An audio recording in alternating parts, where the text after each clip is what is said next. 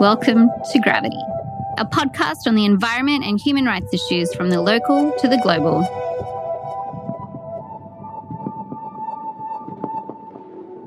Artificial reproductive technology is an amazing ART and allows for the birth of new, beautiful souls into our world that would not have been born without it.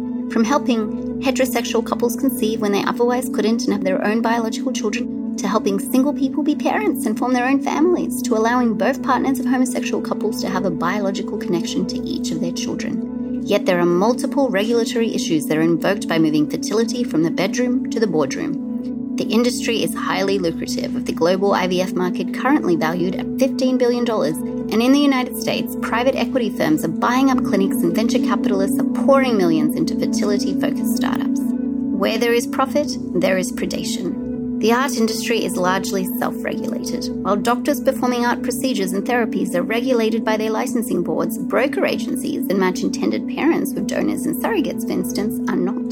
This is particularly problematic as intended parents are emotionally vulnerable, egg donors and gestational surrogates are financially vulnerable, and no one is well informed of the health risks, in part because there is no reliable data on the consequent elevated risks.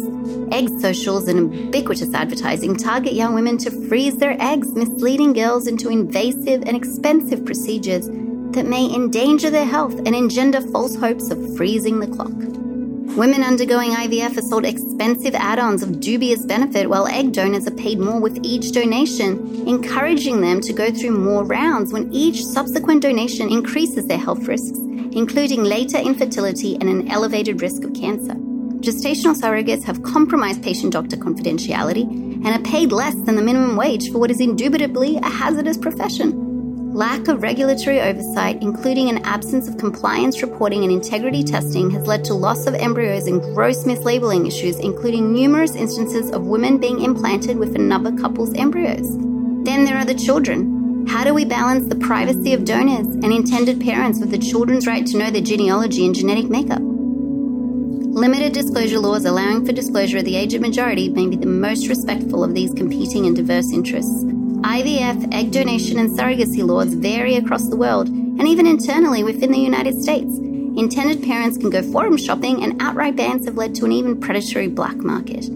Perhaps the only way to resolve these issues is through an international convention and domestically federal regulation to prevent a person from stripping away another parent's rights by moving to a friendly forum and being the first to file. I spoke with Professors Naomi Cahn and June Carbone on these regulatory gaps. Well, welcome to Gravity, Naomi and June. Thank you. It's great to be here. This is Naomi. Yes, this is June. Uh, looking forward to it. Procreation used to be a bit more of a private thing, and now it has come from the bedroom to become quite a big business. Uh, some estimates have it at 40 billion by 2024, which is uh, quite a lot of money. And um, for such a big profit margin, there um, there appears to be very little regulation on the federal level. And I just wanted to start with the picture, the big picture of how we're regulating um, big fertility in the United States. Okay, this is this is Naomi. Let let me start by saying, first of all, there's still an enormous amount of procreation that goes on in private so let's let's not forget that as we talk about the fertility industry. The fertility industry has different components. Depending on what definition you use, you can count anything from uh, uh, any type of intervention involving a physician in the reproductive process. Um, so anything from intrauterine insemination to in vitro fertilization to using donor eggs, sperm, or embryos, uh, as well as surrogacy. So we're potentially talking about, so when we define the universe, we are talking about a potentially large market. So that's, that's just to start in terms of uh, moving towards regulation, just what it is that we are regulating. So if you want also the overview of regulation, you start with the idea that these are professionals doing it. So almost all of what we call assisted reproduction that involves third party professionals involves the medical profession. Nothing is more regulated than the medical profession. the doctors, the nurses, uh, oh, even a variety of lab techs often have licenses, and losing that license is a very big deal. So, if we wanted to talk about perhaps one of the most famous examples, uh, Nadya Suleman, who the octomom who had octuplets, her doctor lost his medical license because of that. And he didn't do anything illegal. He didn't do anything that was prohibited by regulation. But he violated a variety of professional guidelines and exercised rather poor professional judgment in a variety of ways. And losing your medical license is a very big deal. So we don't start with the assumption there that it is unregulated, even though there are relatively few regulations that directly apply to assisted reproduction. Let me step, this is Naomi, let me step back and say that if we are talking about, yeah, we could be talking about the regulation of doctors. So there's medical licensing.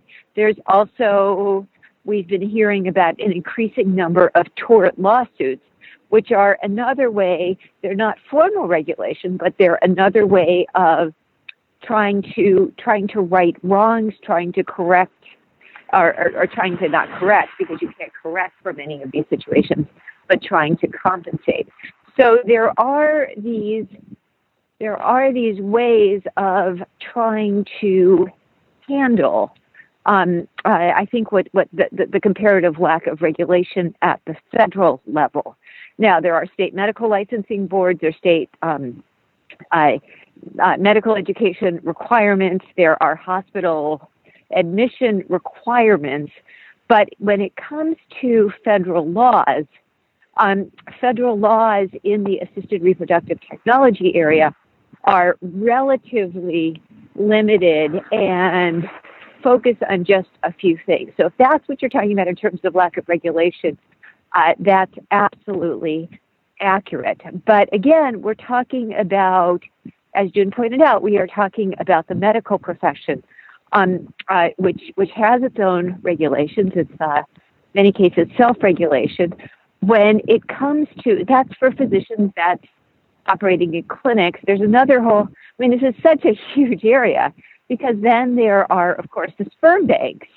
Um, and while sperm banks generally have physicians affiliated with them, the sperm banks themselves are subject to comparatively little federal regulations. A few states have their own requirements. Mm. Well, I suppose what I was wondering about was whether um, there is any government body, and um, possibly I'm ignorant of this, but I believe that there might not be.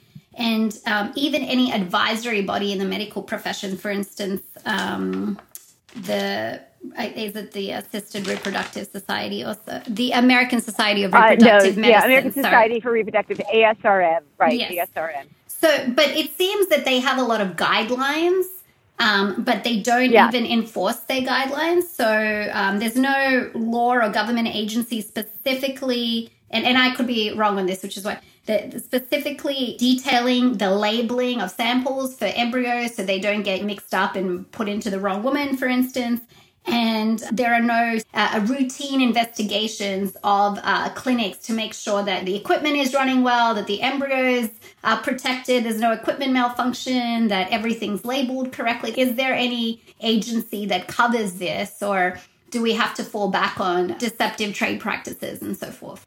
Well, I'm finding myself in the odd situation of saying, well, there actually is some regulation here.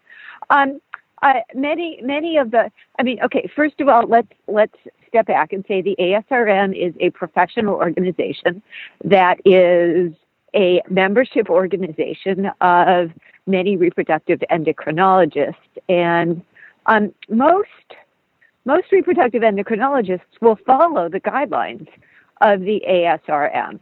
So, but it is not a government body. It does not have any binding authority to enforce those guidelines. That is absolutely accurate. It is a it depends on its members to self-regulate. Uh, it's not just the vast majority; the overwhelming, almost all of them do. Uh, we tend to hear about the ones who don't. We don't tend to hear about the ones who do, which is the majority of them. But again, as you're right, as you said, there is no mandated enforcement uh, of ASRM guidelines. Uh, they have both an ethics and a practice committee that do issue recommended guidelines. Again, not not mandatory. Uh, then we go to the federal government, and the federal government actually deals with this through two different agencies. So there's not one regulatory body. One agency is the Centers for Disease Control, which collects information on the success rates of assisted reproductive technology cycles and publishes annually a list clinic by clinic of the success rates. Uh, so that is something that the federal government does. There's a federal law that requires clinics to report success rates. And I, I've actually been hoping a journalist would go investigate just how often the clinics that report are actually investigated by the CDC, which has farmed it out to a um, a private organization. But but CDC says we enforce, we, we check up on these on these clinics that report. So we get success rates from the CDC, and then the FDA has all the Food and Drug Administration has also um, uh, adopted guidelines with respect to the testing of human tissues for reproductive purposes.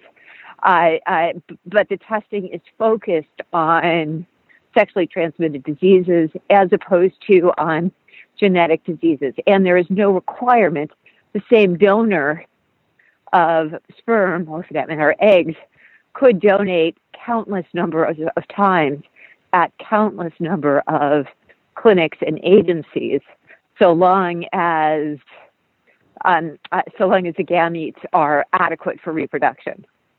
So there's no regulation of of that. There are also um, uh, requirements with respect to clinics uh, who want to be certified by various agencies. Right. So the clinics perform the uh, the medical procedures, correct? Or are you talking about agencies? The, yeah, the clinics, yeah. right, or the, or the clinics or the, or the medical practices. Okay. Yeah. Now you had said that the federal law um, that dictates what tests are necessary for uh, genetic material that is donated uh, focuses on sexually transmitted diseases. Exactly.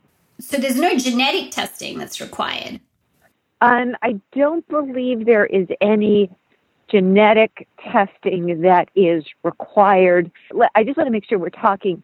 We've moved away from talking about general in vitro fertilization um, uh, or uh, sperm insemination by partner. Right. Um, uh, and what we're talking about now is third party reproduction involving a involving um, sperm or eggs. And and here the language is kind of bizarre because we talk about donated eggs or sperm. They're not donated; they're generally paid for. Uh, and so so we're talking we are talking about an industry. Um, in terms of uh, in terms of the testing for genetic diseases, there might be one or two genetic tests. It's certainly not a panoply of tests. And when a donor goes to a clinic, uh, the their clinic is under no obligation to verify that what the donor has told the clinic is accurate. So if someone says I graduated, I'm sorry, someone says I graduated with straight A's from this particular college, uh, there's no requirement that the clinic go back and get the college transcript, for example. Mm-hmm. Sorry, go ahead. yeah, I mean, when you put the two things together, when you were saying that uh, there's no uh, requirement for genetic testing, there's no limit to how much a donor can donate, and I, and I'm calling them donors, but um, yes, I understand that there's some uh, money involved. Okay, so perhaps uh, biologically a, a, woman has a certain limit as to how much she can donate, but theoretically, men can just donate their sperms at mm, you know innumerable clinics, innumerable times, right? I mean, if there's no limit, how many uh, children are they fathering then? and children that might uh, have some genetic disease that we don't know about, children that might not know that they're related and then meet each other. There seems to be many nebulous circumstances um, that uh, require perhaps some limitation. Yes, and this is this is June, and I think one thing that might be helpful for your listeners, you know, in in thinking about what's going on, is if you're talking about a doctor who's performing a medical procedure like IVF, uh, whether or not there are laws that say thou shalt do this or you shouldn't do that, uh, the professional regulation has real teeth for two reasons. The first is if things go wrong, uh, the doctor can lose her license, which I mentioned earlier. And the second reason is the professional regulations establish the foundation for a malpractice suit. So the doctor who violates professional regulations, even if the professional boards never police anything, it makes it relatively easy to bring a malpractice suit. But then at the other end are, let's say, sperm banks. Now, the sperm banks can be run by anybody. They, you know, doesn't have to be a doctor. You don't have to involve a nurse. Uh, it can be somebody who sets up a sperm bank, gets it up and running. Sometimes they are run by doctors. Uh, many of the egg donation clinics are run by lawyers. But you don't have to have any kind of professional background. So you could set up one of these banks, and indeed, you can get freeze dried sperm from abroad. Uh, Denmark has a huge sperm bank. The U.S. sends sperm all over the world. Those clinics, you know, that are are recruiting donors, uh, donors, sperm donors, aren't necessarily subject to the same professional regulations. So if you have somebody set them up and they run it badly and they get sued, they may be out of business, but with no recourse. Because, as I said, the deeper the pockets, the more you have professionals involved, there's more uh, likelihood that you've got somebody who cares very much about doing things right because they have a lot at stake. But with the donor agencies, that's where you may have much less of any kind of oversight. This brings me to the question on the lack of informed consent with respect to donor agencies, which some have termed exploitation agencies. And one thing that I find highly relevant for, uh, say, our audience to know as well is that it seems that egg donation is largely by, well, obviously young women, but uh, women that uh, require um, mon- some monetary help while they go through college to finance themselves through that. Firstly, they're in a position of being compelled to look for extra income, and that if they're not provided adequate consent, whether these agencies that you just mentioned aren't as regulated, just like doctors are regulated and can lose their license, these agencies, maybe they're just running rogue. Do we need to police these agencies to ensure that they are providing adequate consent of the health consequences of egg donation to girls? There are a lot of things coming down the pike on this, and I think where we are now, where we're going to be in a few years, may be quite different. First, in understanding what's going on, um, big difference between sperm donation, where you have more more people willing to donate than they need. It's it's actually hard to be a sperm donor. Uh, the agencies are fairly picky about who they take. Got to be tall, uh, have to be good looking, variety of other things. And well, um, well, no, no, no, no, no. What what they focus on is motility. They focus on somebody's sperm. Oh, but they also focus on these other things. Some agencies reject ninety percent of the men who apply, and it's not because yeah, oh, not for more than some brag about how many they reject. Right. So, uh, egg donation, on the other hand, it's an intrusive process. It has real health risks, and it's not fun even if everything goes well. So, uh, with egg donation, if you didn't have payment, you would have almost no egg donations except for family members. So, they're really very different in that sense. And what's coming down the pike as well as going to be uh, the combination of egg freezing to preserve fertility. And there's some companies, Naomi writes for, for Forbes magazine occasionally. There are great columns in Forbes about what's coming next in the industry. And there are some groups that want to get women to start, you know, keeping track of their fertility, going in for tests, thinking about egg freezing in their 20s, uh, not postponing this until their 30s. Now, all these kinds of initiatives, I mean, there's not much in the way of consumer protection. How much of this is needed? You know, testing your fertility at age 26? Mm, don't know.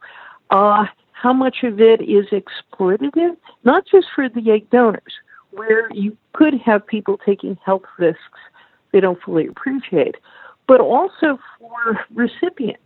Uh, egg freezing right now is relatively new. Uh, it's not so clear how many women are going to freeze eggs.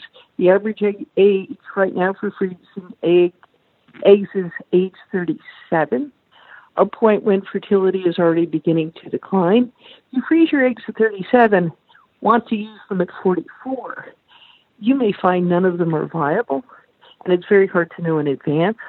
So, is this, in effect, encouraging people to do something that they don't need, but they're going to shell out a lot of money for, or won't work if they do need it?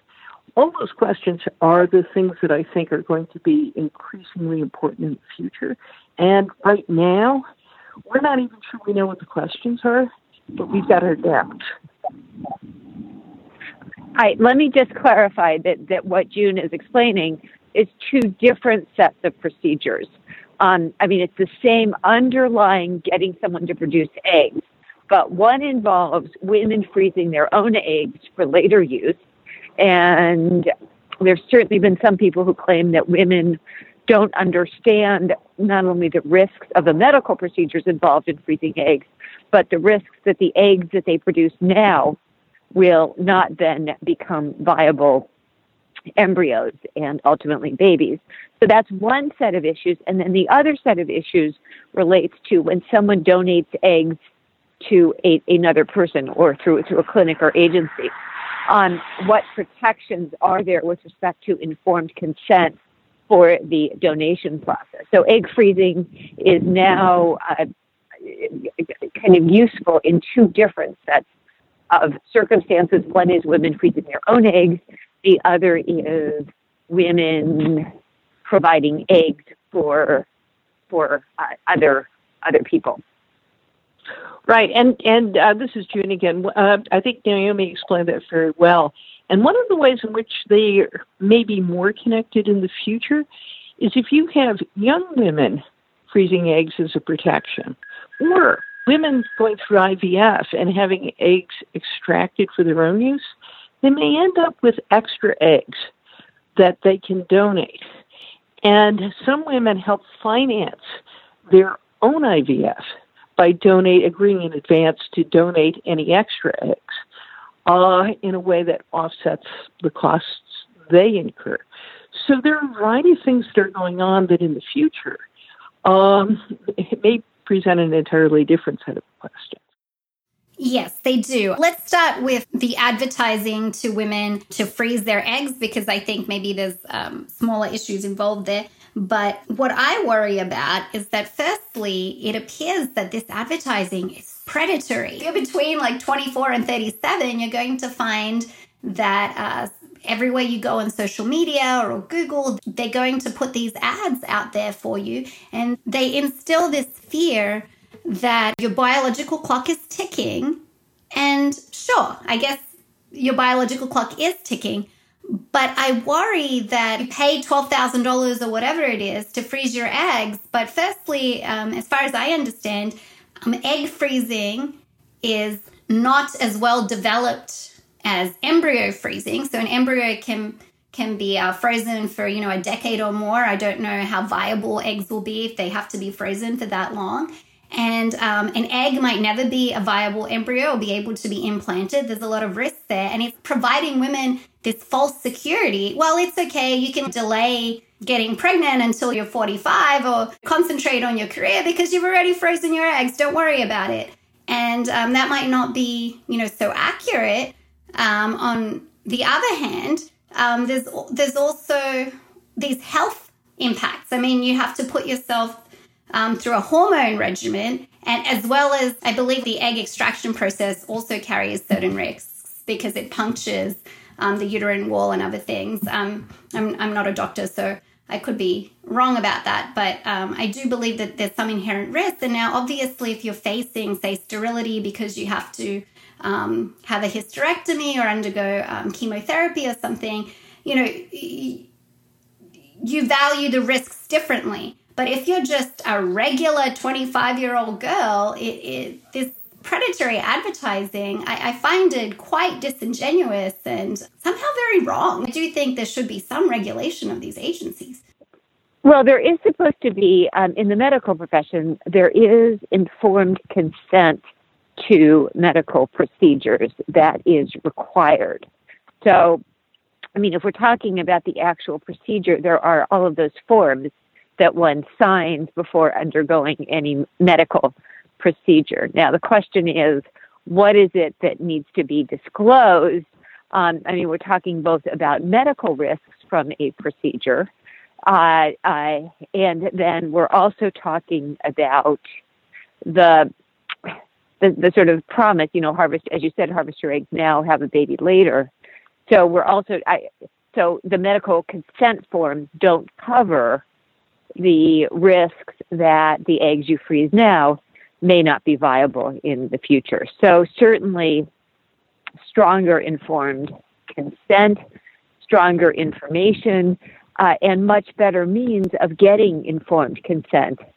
And we've all become accustomed to we do this all online. Whenever right, whenever we sign up for a new program, who reads all of those terms and conditions? Uh, and and I think the same thing, unfortunately, with many medical consent forms. You know, um, uh, on that score, uh, uh, we, we, we have a colleague, uh, Jody Madeira at Indiana, uh, yeah. who has been working to develop online interactive consent forms. And the yeah, I, I was thinking of that too. Yeah, yeah, fertility doctors actually want their their patients to understand what this whole process is about. Now, egg freezing agencies you know, you do need a doctor involved in extracting the eggs. But um, uh, but the agencies that recruit aren't necessarily doing that. And even if I mean a woman fully understands what the risks are, if you are currently 37 years old, uh, to take a non-random example, because the average woman who freezes her eggs is 37, uh, there's no question. Every month that passes, your fertility is on an actuarial basis declining. And you have a choice. Either you freeze them or you don't. But even if you do, there's no guarantee. If you don't, there's a pretty good guarantee that your active fertile life uh, will soon be coming to an end. So, what we're talking about isn't really so much just false advertising but really a dilemma that is built into the postponement uh-huh. of fertility. And that's yeah. just, you know, so the dilemma is real. Uh, and then the question are there people who are exploiting women's fears? Yes. But think about the alternatives. They could encourage women to freeze their eggs in their 20s. Um, I, I have suggested somewhat humorously this is the perfect thing to market to would be grandparents uh, to give as a college graduation present. 22 year olds are generally pretty fertile with healthy eggs. Freeze them then. Uh, and then you have an unlimited supply to donate to others. But um, putting all that aside, I mean, those are your choices. You could have a much more aggressive industry encouraging younger women to freeze their eggs, or you can have an industry that's there for the 37 year old recognizing that the odds are against you. Or you could create a system. Uh, this just to pick up on what you said. You can create a system that encourages um, a, a, different work structure, so that I would-be parents don't feel like they have to postpone their fertility. I, I agree with that. I think that's the way to go because it's the least invasive way. The only problem is um, that I can see there is sometimes you don't meet a person you want to have a child with until later on in life, and that's just not something that you can time, right? right. Um, now there are an increasing number of single women, single mothers by choice, uh, uh, and I suppose an increasing number of single fathers by choice as well, although it's not as visible a movement. Yeah, and I'd like to discuss this further um, just a bit later on that we do need to have a different conception of a family. And I don't think um, we need to really be tied to a two parent system uh, anymore. And um, you explored that in your book, Naomi, as well. But before we go on to that topic, I just want to uh, look at egg donation again. Um, and I think it's instructive to look at it from you know a, from a global perspective. So uh, certain countries completely um, have uh, made it illegal, uh, criminal actually. So Italy, Norway, China as examples, and um, some countries allow it purely um, for an altruistic purpose. So France, um, New Zealand, uh, Australia, um, and then uh, Oh, and Canada as well. Canada, if you purchase an egg in Canada, you can go to prison for 10 years or pay a five and or pay a $500,000 fine. So um, there's all these different restrictions, but then where it's allowed, I, I, thought it was quite interesting how different countries had a different uh, perspective. So, for instance, in Bulgaria, you can't donate an egg unless you're already a mother and um, that's also uh, the same in Russia. Yeah, and um, that is the same, I think, in a few other countries. But um, what's interesting about that is that um, I've read that sometimes if you do uh, multiple egg donation, you can lead to infertility. And uh, this, I guess, addresses that problem that you won't ever possibly later on be disgruntled about your decision to help someone else have a child and you can't have a child because of it because you've already got a child. So um, maybe that's why they have that in the law. Um, but they, they also require anonymity unless you're a close relative. And then in New Zealand, they, they require the opposite. They require a limited disclosure where the child, when they're 18, um, finds out. So it's, it's all, oh, in Japan, which firstly only allowed it uh, between sisters and friends, I think they've loosened it up. But in Israel, um, if you're married, you can't donate to someone you're related to. So it's it's just a, a kerfuffle, really. If you look at the different laws, um, we can't seem to decide what is the moral right thing to do with respect to um, egg donation. But um, I think if we look at the different risks, for instance, uh, the fact that these girls do go through quite an intensive uh, procedure, um, including, I guess, I don't know what you would call the hormone therapy. It's not really therapy, but synchronize their cycles and so forth. That could lead to hyper, lead to hyper, what's it called? Hyper. Um, there is there is less less need. There used to be before egg freezing. Um, there was there was certainly a need to synchronize cycles, but with with egg freezing, um, increasing. I mean, with, with egg freezing losing its experimental label, there is no longer a need to synchronize cycles. Right. So I oh, that's good then. Okay. So but should we have regulation that says you're not allowed to use X amount of hormones because we know this could lead to hyperstimulation ovarian syndrome because the girls are young and you're going to get enough eggs, don't be greedy. And also because we know the risks to a donor increase the more times they give, should we just flat out say, look, you can't do it more than twice?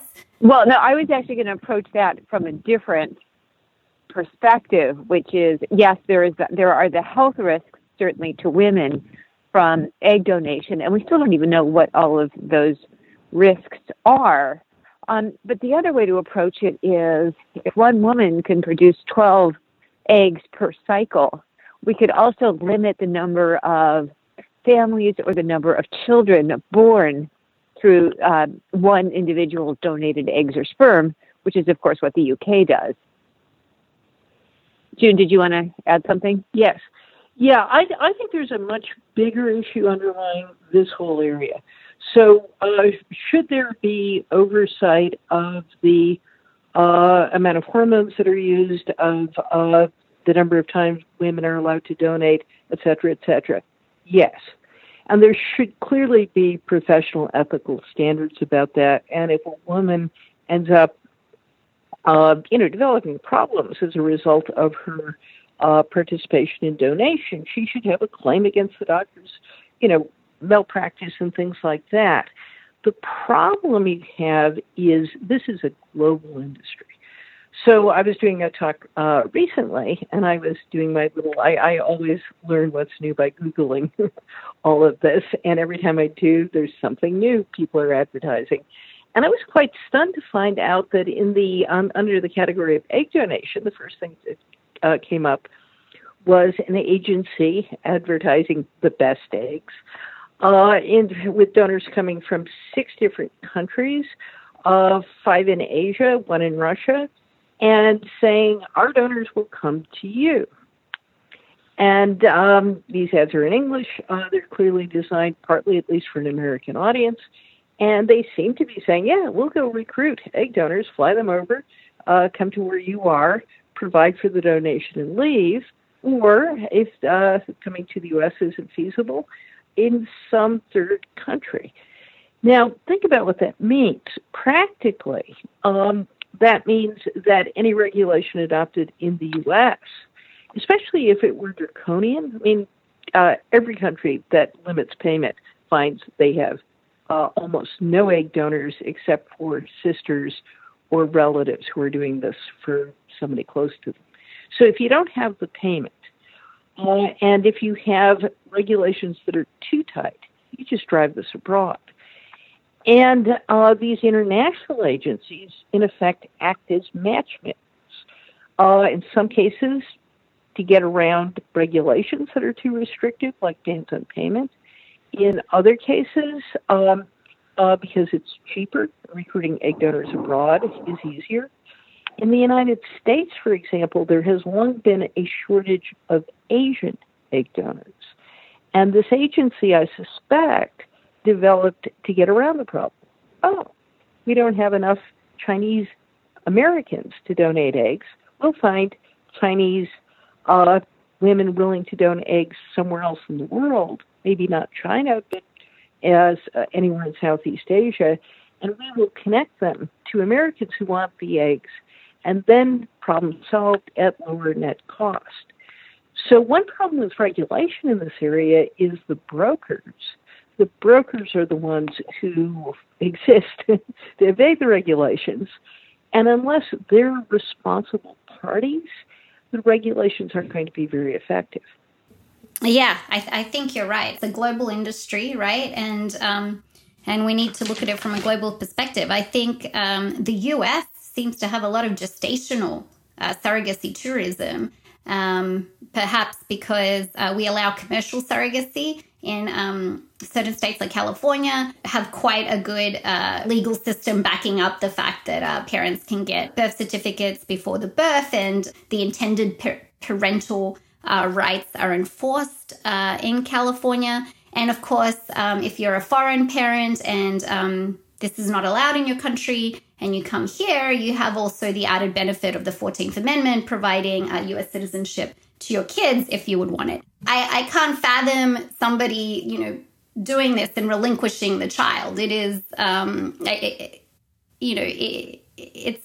Uh, I guess people have done it for years, centuries. They've given up kids for adoption as well, um, and that's their biological material.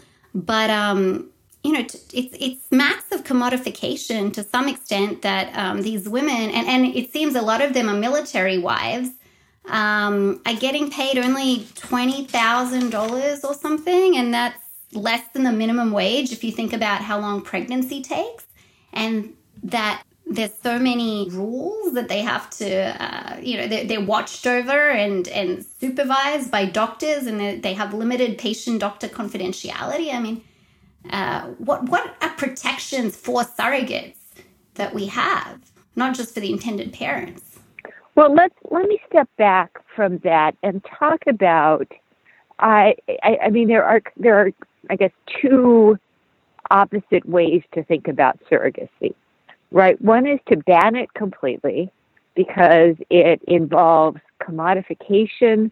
Of, you're selling a baby, and because a woman is selling her body, so it's, it's sort of like we we ban both baby selling and we ban most states do at least prostitution. Um, that's one way of thinking about it. The other way of thinking about it is autonomy. If someone, and um, often there's a requirement that the surrogate have already experienced giving birth, so she knows what's involved, um, uh, uh, do we want to limit women's autonomy when it comes to serving as a surrogate? And so those are sort of the, the two different ways of thinking about it, two ends of a continuum. And an increasing number of jurisdictions in the U.S. are moving towards regulating surrogacy in some way. So ensuring that the surrogate is uh, legally represented in the process, uh, not enforcing necessarily all of the terms in a surrogacy agreement. Uh, one one yeah. more thing to say about surrogacy is that there are still, I mean, surrogacy gets a lot of attention. We're not talking about a whole lot of babies born each year through surrogacy, um, at least through gestational surrogacy. There are two different kinds of surrogacy. The traditional surrogacy involves the woman using her own egg and becoming pregnant.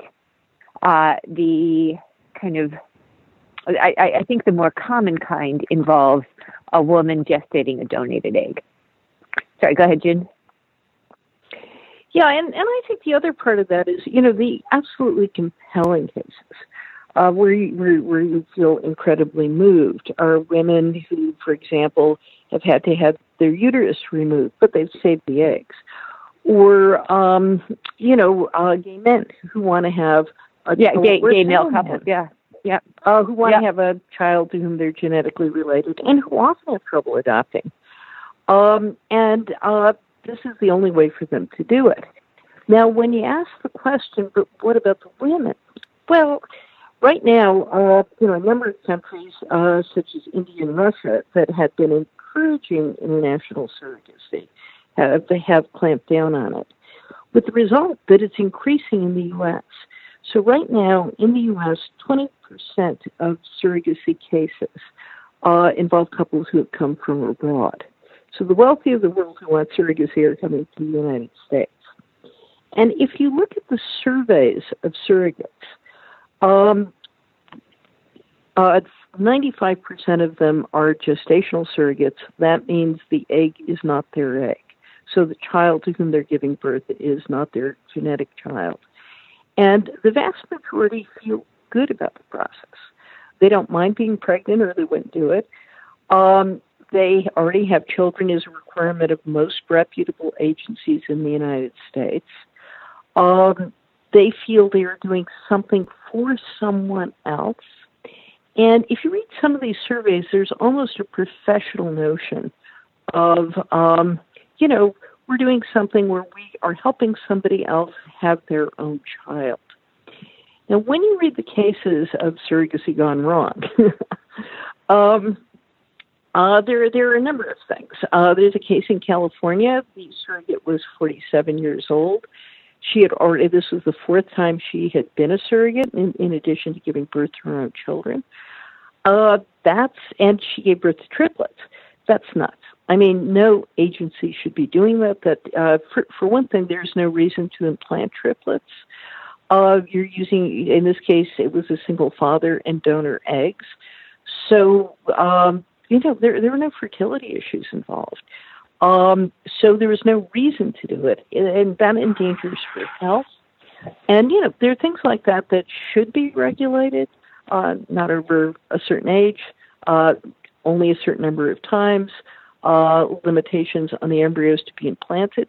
But I think that's a violation of every professional standard in those kinds of cases. Well, I was just wondering whether you were talking about the case of um, oh dear, I forget the name, but it went to the Supreme Court and um, the surrogate lost. She wanted to retain custody of the children she gave birth to. She was not their biological mother, just a gestational surrogate, but the father was. Um, apparently he, he had some disabilities he, he wanted her to terminate one of the one of the children because he said he couldn't afford three kids. Um, she didn't do that. Uh, he apparently neglects the children, and um, she still couldn't retain custody. And I suppose if there's a case where the intended parent neglects the child and the gestational surrogate wants to provide them a good home, it doesn't seem like in the best interests of the child for the biological father to have sole custody. Yeah, that, that's what I was about to go into. yes, that's the case, and and that's sort of the sec- that was going to be the second half. Uh, but I think it's more complicated than that. So again, uh, so I was saying first a, set of issues about the health of the surrogate. The second set of issues, again, I think of like matchmaking. So in that case, um, there's also a case in Michigan where the surrogate refused to surrender uh, the children because she found out that the uh, not the intended mother it was not her ex the intended mother had a mental illness i forget now whether she was bipolar um, and on medications and it was controlled but she didn't approve and uh, there are a number, number of other cases where there's background information when the surrogate finds out she doesn't approve. So this case in California, the father was deaf. He was a postal worker. He lived with his elderly parents. He was, I think, 50. And one of the, uh, but, uh, and she didn't really approve of him as a father. And one of the reasons why um, uh, the whole thing happened, though, is, as I said, she should never have been implanted with triplets. When he found out, he was overwhelmed. I mean, he was going to have trouble care, taking care of one child. He was willing to deal with twins, but triplets, he was appalled. And he wanted a selective reduction, that is, to abort one of the triplets. She didn't believe in abortion. And he said, Well, yeah, I signed the contract saying um, I would abort, but and if there had been birth defects, I would have been okay with it but she didn't like the idea of aborting a healthy child. And so um, that's where uh, things then fell apart. But you have a basic dilemma about all of this. And the dilemma is should a 50 year old father, uh, should a 50 year old wannabe father who is single and deaf feel like he Who makes that decision? A lot of agencies would not accept him as a client. But then they're saying to him, we don't approve of deaf people. We don't approve of the fact you're single. We don't approve of the fact you're 50. Um, and how do you make those decisions? And I think that's a really difficult issue. Um, if you had provided that information to the surrogate up front, she might have said no. And I'd add to this, too, that um, you know, states vary a fair amount, but California, where this took place, is absolutely mm-hmm. clear. The intended parents are the legal parents, the only legal parents. If the agency arranges for the parties to sign a contract in the beginning with legal representation for both and to provide medical coverage. There are a variety of things. They have to do it in advance, they have to file it, but they guarantee certainty on parenthood and, um, you know, he is the only legal father. Uh, deciding whether he's a fit father or not, well, there is no screening that's done on that issue. But her determination, you know, the question of whether or not they're neglected, were uh, people talking to People magazine and the press uh, and bad mouthing him. We don't know if that's true. I mean, we just don't know. But uh, unless child welfare becomes involved because they do an inspection, you don't know whether he's a fit parent. She's relying on the fact that he's 50, single, uh, deaf, and, you know, not prepared to deal with triplets by his own admission. Probably a lot of people might be a little unprepared to deal with triplets. You know, it's probably quite difficult, but. Well, um, it's a question of just uh, sort of what what regulations do we have? This gets back to the questions that you were talking about at the beginning. Uh, how differently do we want to treat assisted reproduction from uh, uh, non-assisted? I don't, I don't, want to call it natural from, from, non-assisted reproduction. That is what a 50-year-old uh, deaf single man who became involved with a woman, girlfriend, and uh, she became pregnant. We don't say, oh gosh, you can't be the father because you are not prepared to be the father of triplets. So, how differently, what requirements do we want to put on assisted reproduction that we don't put on other kinds of reproduction? And that, those are some of the arguments of people who are against putting various kinds of limits on assisted reproduction. Hmm. Well, I think it would be quite problematic um, if you had agencies, and actually, I think it is the case, perhaps, that um, agencies can select uh, families or, or, people based on the fact that they don't want to deal, say, with single people, or they don't want to deal with homosexual couples. I mean, this would be terrible. I mean, these are the people that, you know, need assisted reproduction in the first place. So to turn them away is um, quite heinous. I well, think. the question is uh, this actually came up in, in a California case, but the question is what are the state's anti discrimination laws? In California, we have the Unruh Act. I, yep, but not all states do. Yeah. But you see, but you see, one of the questions, and, and I think it's a serious question, is what are the legal obligations of the lawyers to tell people what's in those contracts? So she said, this, this is a 76 page contract. I didn't read it. Um, and, uh, you know, I, I, I had done it before. I, you know, I, I didn't realize that I would be required to selectively reduce uh, triplets. And I will tell you, one of the agencies here in uh, Minneapolis uh, uh, felt so strongly about this. They put in their contracts there will be no selective reduction of twins if the parent, you know, intended parents want it, because the agency thought that was immoral. So they they put this in all their contracts. We won't allow it. But in other other agencies, basically, you know, I have a friend who's doing uh, handling cases lawyer where the intended couple wanted somebody who was opposed to abortion. And they got, you know, a Christian surrogate absolutely opposed to abortion. Everybody was really happy, and the child ended up having serious birth defects. And the intended parents changed their mind. They wanted an abortion because the child had severe birth defects. And the surrogate said, But hey, we had a contract. The contract said no abortion. And so, um, you know, these issues go in a variety of directions. But I think the question who decides these things and what's the obligation of an agency to get the intended parents and surrogate on the same page about difficult questions like this is one that, um, you know, I've been arguing lawyers involved have, should have an obligation to tell people about these provisions in the contract, to tell them any requirement that a surrogate has an abortion is not enforceable uh, as a matter of law, and to tell both sets of parties, hey, uh, you're depending on each other to act in good faith. Let's set some parameters about what this means in advance. Uh, but that doesn't always work either.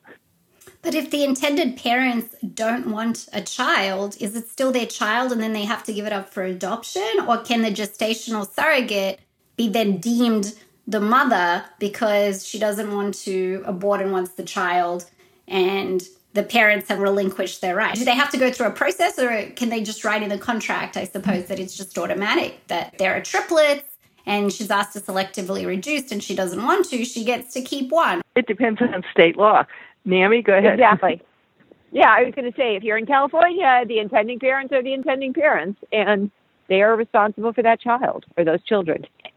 And you can't change that by contract. They're still the parents, and they are the parents unless there is a procedure that terminates parental rights, which there might be if they, everybody is in agreement. But you need a legal process to do that. It doesn't happen by contract. It doesn't happen by contract, right? Um, and now I, I guess this is a bit of a segue.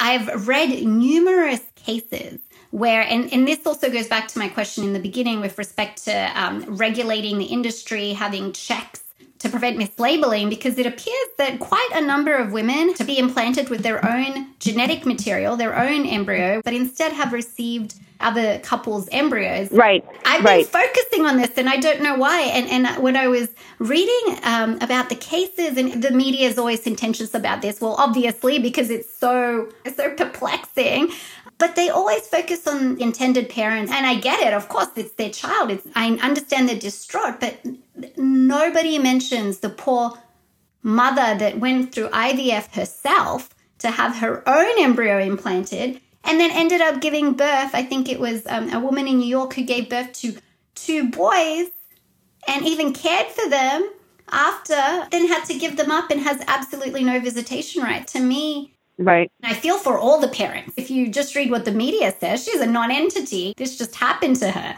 Not only did she not have her own children, she developed this uh, ineffable connection, maternal connection. Why do we deny visitation rights when something like this happens? And what happens uh, in the case where a woman finds out very early on?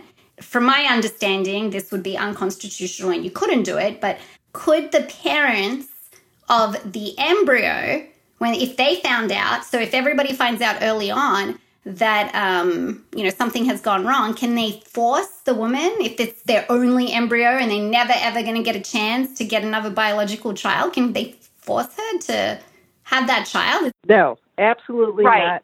Right. Absolutely yeah. not. Yeah. You cannot force someone to carry a child. Okay, Uh, a woman well- has a right, a right, a right to choose.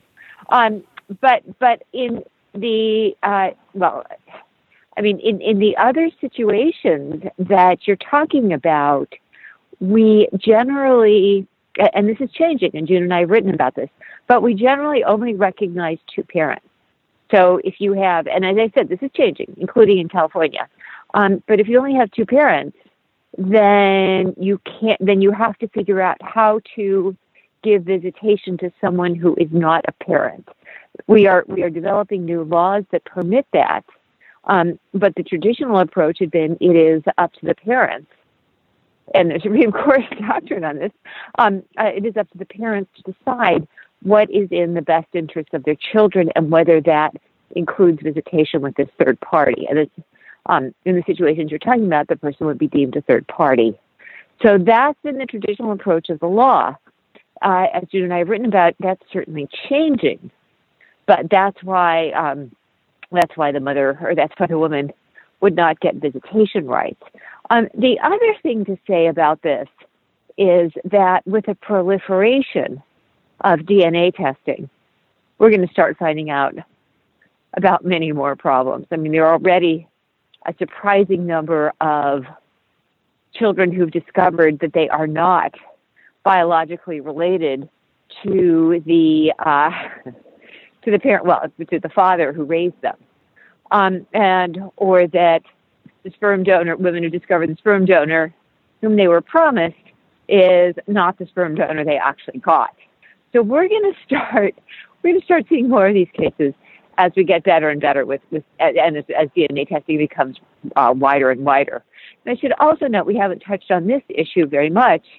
Um, that's also going to end any anonymity with donor eggs and sperm. Perhaps the New Zealand system for egg donation, maybe it's the same for sperm donation. Perhaps that limited disclosure at 18 is really what we need because it respects the right of the intended parents to raise the child Right. like they would want, but it also allows for the child to know where they came from and you've got to respect the rights of the parents you've got to respect the rights of the donors because what if they only donate because they don't want anyone to knock on their door later? But then again the child should be the focus no? I mean that's the end result right? That's why everyone's there. Oh, ab- absolutely. It's not just New Zealand, it's, it's also in the UK that children are able at the age of 18 to find out the identity of their donors. And it's true also in other countries, in some Australian states as well. So um, I, that is, I, I think that is respecting the rights of the child, as well as, as you point out, the rights of the intending parents to raise the child uh, uh, on their on their own without fearing intervention by the donor. U.S., of course, we don't have any such regime, and so there are various mutual consent registries that exist through which donors and children, uh, donors, and, and I should call them offspring because they're often no longer children, in which donors and offspring can find one another, or in which the parents who have used the same donors can find one another. But it's it's informal.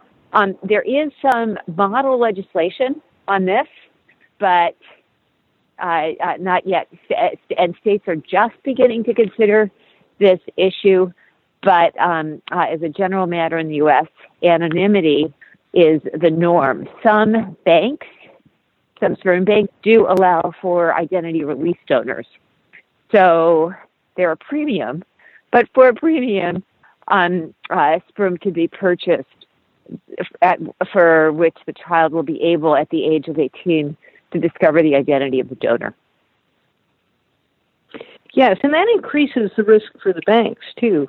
Um, you know, if you find out it's the wrong donor, uh, uh, I think there should be liability for that, which there isn't currently, and uh, this is one of the issues being litigated right now in Georgia. Yeah. Um, well, the Georgia case involved did the donor, was there an obligation of the bank to do due diligence on the donor? So, what is the obligation of a bank when it sells sperm to verify that all of the donor's claims are accurate? Although that's not the issue on which certiorari has been granted by the Supreme Court. Right. Uh, that's a more general question. I mean, all of these cases involve uh, basically wrongful birth.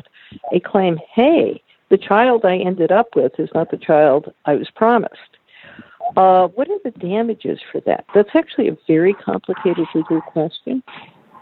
Hmm. Yeah. It is because you probably don't want a different child once you have it, right? You love that child, right. Right. but right. but but you're still damaged. It's a harm that's well, it's hardly quantifiable, isn't it? But then that's the problem. Our system is all about quantifying harms. That's why you have to always tie emotional distress unless it's egregious to some injury. But it seems that this would be egregious in a way. I mean, it's egregious, I think, to implant an embryo in a different woman. I think that's egregious and outrageous. Sorry, that that's the, I'm saying egregious, but uh, I think it has to be outrageous. But this it's you know, semantics because the the technology is so new and so rapidly evolving. The courts are looking at issues that they've never had to consider before. And for instance, if a couple decides to have an embryo and then they later divorce, what happens to that embryo is the right to be a parent. For instance, if the woman can no longer um, use her eggs and make any other embryo, if this is her last chance to have a biological child, but the dad does not want to be a parent, or, or vice versa, what happens here? Which right, the right to be a biological parent or the right not to be a parent? Should courts be deciding um, which rights prevail? Perhaps we do it by legislation. As some states are doing, say very often there are contracts involved. It's a question of what about the contract or the agreement that was signed at the time of creating the embryo? Courts in different states have adopted different approaches. Most of them say you cannot coerce a parent. A few say that's not right. And there is one state law, Arizona, uh, which says that you um, essentially you can force someone to be. This industry is mostly centered on vulnerable people. So intended parents might not be financially vulnerable, but I, I do believe that to a certain extent they're emotionally vulnerable. They might be so stressed that they're running out of time that um, even if you gave them a huge document to read that is technically accurate, the circumstances might be that they're easily um, led to uh, accept uh, IVF add ons that they don't need and other things that they might actually even be harmful. Whereas, um, and, and also that on the other aspect, uh, and I'm now just focusing on women as opposed to uh, male donors. Um, but the egg donors and uh, gestational surrogates, they're financially vulnerable, a lot of them, um, particularly if they're donating um, or, or, providing, you know, the service, if you will, um, to somebody that is not their friend or um, a relative. So, so when you look at the fact that there's so many vulnerabilities by participants, what kind of regulation is appropriate with respect to such vulnerability? I mean, first of all, we need better education about one's fertility. Uh, uh, there are a lot of myths. If I freeze my eggs at 37, I will be fertile when I or, I or I will produce a baby. So we need better education throughout and earlier. Um, we clearly need stronger informed consent laws and better ways of getting informed consent. Um, to the extent that deceptive advertising is involved, then we also need to regulate the deceptive advertising. We need better labeling. We need, we need better testing requirements, better labeling limits on donor egg and sperm. And we need to ensure that there is a limited disclosure to donor conceived offspring that they not only not only that they are donor conceived because not all of them do know that they are donor conceived, but also that they can get access to the identity of their donor if they want that. So we need much more much more thorough regulation throughout, much more attention to issues of informed consent. So, respecting the autonomy of the intending parents, of the donors, of the surrogates, while also ensuring that they have that they are appropriately and adequately informed to make these incredibly important decisions. Yes, and I have yeah, I have two different issues to raise. Um, the first is what's coming, and uh, certainly what scientists are very excited about and think they are close to doing in the lab, and maybe have done, um, is producing new eggs and new sperm. The French claim to have done it with sperm. There is a group uh, of Israelis working with Cambridge University and a New York doctor who say they've done the initial steps in the lab with eggs. And that involves taking uh, stem cells, um, in this case, egg and sperm specific stem cells, and creating new young eggs. So scientists discovered in 2011 that it was thought, you know, for all these years that all the eggs a woman had, she had at birth. They found out in 2011 that women have egg specific stem cells in their ovaries, and that those egg specific stem cells can be harvested and then coaxed to develop from an immature state to a mature state in the lab by exposure to the right hormones. And that means everybody who still has an ovary um, can produce new young eggs. And so you could take a 60 year old woman, and if you can take her stem cells, and if you can coax the development in the lab, she could have new young eggs to use to reproduce. And that solves the problem of age related uh, infertility. Now, is it there? No. Is it ever going to happen? We don't know. But scientists are relatively optimistic within the next 20 years. That's coming on the horizon.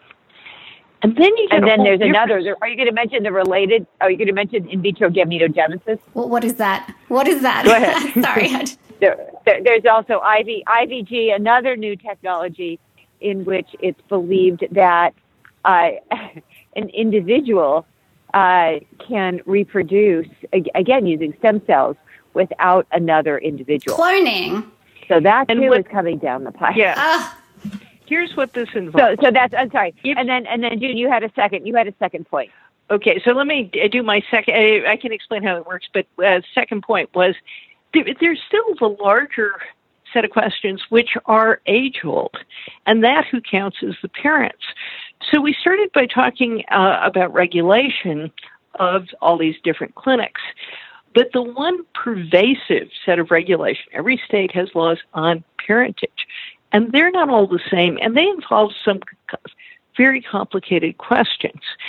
And I would say with the embryo mix ups, for example, I believe it's the equivalent of going to the hospital to have your cancerous leg removed and the doctor removes the wrong leg. That is, it is malpractice, it is outrageous. And most clinics on these cases settle quietly for a lot of money, and you don't know what settlements are. But on that question, who are the parents? I want to make it clear. I think it's a terrible idea to have all these people recognize, you know, in the case of embryo mix ups, to have multiple people recognized as uh, parents. Because with people, even fathers and mothers who don't have an ongoing relationship at the time the child is born, uh, shared custody doesn't work out so well. People have been together, a different story. But that whole question of what does it mean to be a parent and how can people cooperate enough is a hugely complicated issue. But I think going forward, we have to ask the questions. Uh, I am not uh, somebody who thinks anything goes, even though I'm very sympathetic to people who want to reproduce, because I think our customs and support for children take place in a social context in which if you had resources for children that we don't have, we have every child has health care, every child can afford a decent education, every child has the you know uh, child care so a single parent can work and support that child even if he or she isn't rich you know, that those background assumptions influence our traditions. And I think that whatever happens in the assisted reproduction field, we can't forget that the major regulation is the social regulation of parentage. And that is something that is profound and subtle. And we don't want the law to impose too forcefully. But still, the decisions who counts as parents, um, who should be allowed to reproduce, even if there are no laws, uh, they take place within a social context that is you know, pretty hands on and often coercive. And I don't think we should lose sight of that. So, on the question of uh, parentage, I understand when you said that it's even difficult for two parents, if, if they're not uh, involved with each other anymore, to decide, well, actually, even if they're involved with each other, to decide what to do um, about certain circumstances um, of their child. But uh, it, when we talk about um, parentage as opposed to involvement in a child's life are you speaking about different tiers so that um, people would be allowed visitation? Okay, so uh, several things. First, in the article that Naomi and I wrote, to which she was referring, what we were saying is that courts are increasingly recognizing more than two parents. But where they do, uh, they almost always end up with tiers. You know, so you, uh, a number of states say if you're a parent, you have a right to equal time with the child. Now, that's a small number of states. But a large number of states say if you're a parent, you have a right to shared custody with the court having discretion to decide how much time. The more you increase the number of people who count as parents, the more unworkable that becomes. So most states, like Louisiana, for example, which recognizes more than two parents, but it doesn't give them all equal rights. So you might have a statute that allows visitation in some circumstances, but that's not equal parental rights. That's tough. The other issue is in this context where people have given birth to this child, they're bonded with it. Somebody else is the intended uh, genetic parents who very much wanted that child unless those people are extraordinary individuals, they're going to end up fighting, and that's really bad for children. I can't imagine uh, visitation working over the objection of the two parents with primary custody.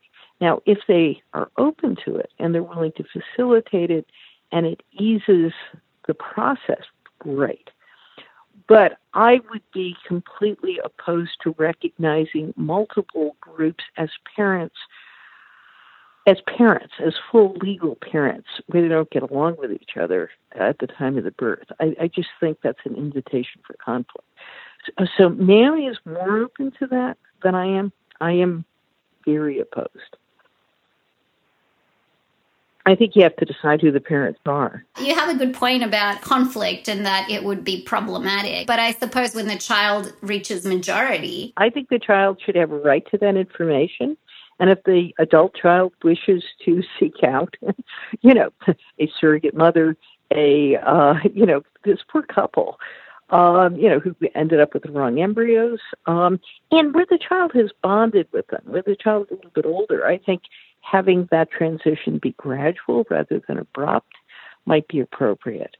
Uh, but I do think what fertility clinics ought to be doing in this case is everything possible to give free services to the uh, couple that bore these children and now find out they're not theirs. I think that helping them have children and finding out what happened to the embryos they provided the fertility clinic should be I should be mandatory. But I think any fertility clinic that wants to avoid being sued ought to be doing that voluntarily. I mean, I, I again, I think this is like a hospital that operates on the wrong leg. Uh, they, they're wrong. I mean, they they owe the, the wrong parties a lot, and they ought to be doing everything they can to settle.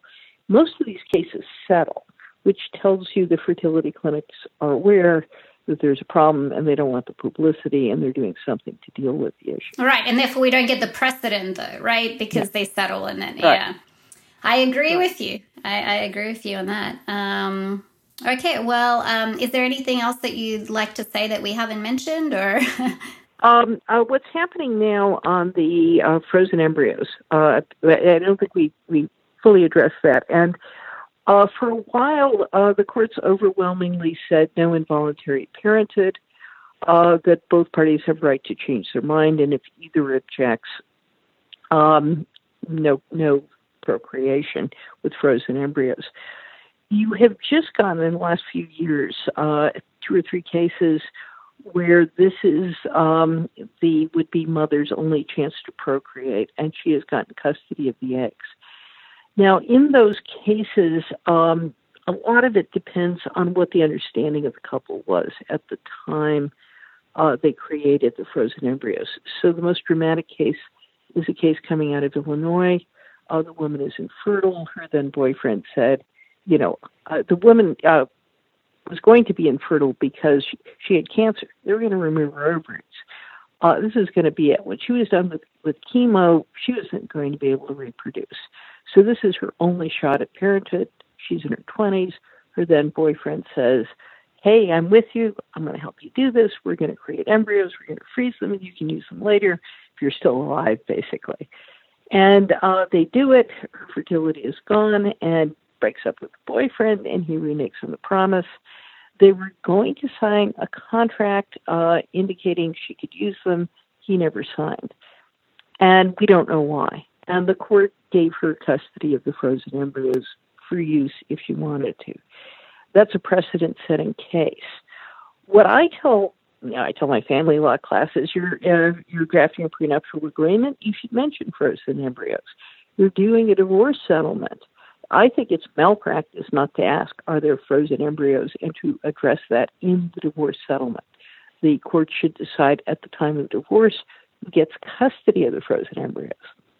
Now, the difficult issue is uh, let's say in either of these two cases I gave you, one a divorce, one with the infertile patient, she goes ahead and has a child, and then she goes on welfare or gets government benefits the father may be liable for child support, uh, no matter what they agree to. And I think the law needs to change to terminate his parental status in those cases and to say um, he should be treated as a sperm donor legally and not as a father, where there was an agreement that she alone would make the reproductive decision.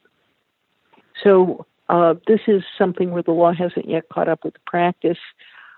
But right now, courts tend to defer to contracts. If the contracts were clear and both parties really agreed at the time uh, the embryos were created, uh, but they don't tend to pay much attention to form contracts.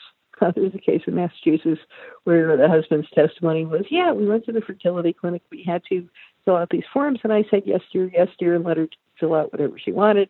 And she said, in the event of a divorce, she gets the eggs, you know, the frozen embryos. And he said, you know, we never really discussed it. She filled out the forms. So um, I think courts are, you know, moving, they tend to defer to the parties where they really agreed up front. Uh, but uh, if they didn't agree, they tend to lean against imposing reproduction. And I think that's changing. I think the understandings on that are changing a bit. Yeah. I mean, you could understand as a judge that you would just defer to an unambiguous contract because then you're upholding contract law, but also not getting into an issue of which right prevails over the other. And um, it's uh, because you can see both sides of the situation, and um, it should be then the intent. And in the case of um, the, uh, the, the couple where um, the boyfriend understood that this was the last chance um, that his girlfriend had. I mean, it, you could understand the court's decision there because it seems they had an oral agreement, and it would be kind of misleading of him to later change his mind because he knew the ramifications. Whereas, say, if you had a couple that had embryos not for this reason, but then later on it just happened to be that um, unfortunately, the woman had cancer and couldn't, you know, use her embryos. Um, you know, that intention that the you, you couldn't say that the man understood when he agreed to make an embryo at the time that this was her only chance and precluded his partner from being able to have a viable embryo with somebody else, right? So maybe that's why. Yes. Yes, exactly. Exactly. No, and they're understandable and they're different. And some men feel very strongly, you know, when they create frozen embryos with their wives. Hey, I did this because we were going to have children together. But if we're not together, I don't want you with my child where I'm not, where either I'm not going to be involved in that child's life or where I am, but in the context of a relationship where I no longer love and respect you. I mean, that's tough. I certainly wouldn't want my child being raised by somebody I had doubts about. Um, you know, even if, you know, I was in love with the time, but the reasons for the breakup, you know, called into doubt the respect I had for that person. I mean, you know, those are wrenching decisions. And there's one more piece in this that may affect the future, and that's abortion politics. So, what you're getting in some of these cases, uh, again, if you look at the public generally, lots of states where the great majority of people will say no abortion ever. You ask them instead, can you have an abortion if there are birth defects? And they say yes. Um, and there are real divides on that.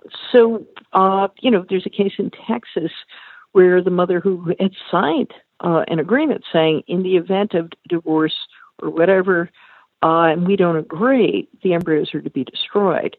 And the mother went into court and said, uh, right to life, I don't want my embryos destroyed, and tried to get uh, Texas to recognize that, and Texas said no. On the other hand, Louisiana prohibits um, the uh, destruction of embryos. Now, there's nothing I think that can compel a person to, um, you know, we said earlier, by the way, that you you can't compel a surrogate to have an abortion. I think that's right under existing law. But if you eliminate Roe versus Wade nationally, you could well have states that simply ban all abortions, and the surrogate is then stuck. She has to have the child. Oh, Not God. because another state. Yeah, Yeah. it's it would be a horrible, Yeah. horrible, Right. because women Right. need autonomy, and to force somebody to go through that and then make them relinquish the. Ch- oh my God! Yes, just- and then who can? Well, she she should flee to uh, Michigan, where the court will recognize her as a mother. But uh, but you can't compare. Uh, but you know, I, I I would say no state is going to compel a woman to have an abortion. No state is going to compel somebody to implant embryos once they're created.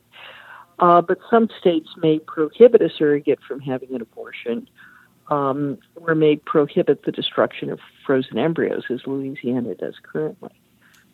well, I guess they can just move out of that state, and um, and then and take their embryos with them. yeah, take the embryos uh, with her, and or, or reach an understanding that suits her with the parents. That's also, I suppose, something that's uh, open to all the parties. But um, you know, hopefully, it will not come to somebody forcing somebody to undergo pregnancy and not continue her own fertility treatment and then give up the child and have absolutely no rights to that child once she's established emotional connection with them. Ah, but um, yeah. Well, thank you so much for this. This was um, thank you. I very much appreciate that you've taken the time to discuss all these pertinent issues, even amongst all the you know craziness that's uh, going on. Um, because I just I don't think that it's receiving the media attention that it really deserves. Because there are so many um, complicated issues around this area of the law, and it just seems there's conflict between states, and um, certain you know more regulation needs to occur, and uh, there are gaps. Yes, exactly.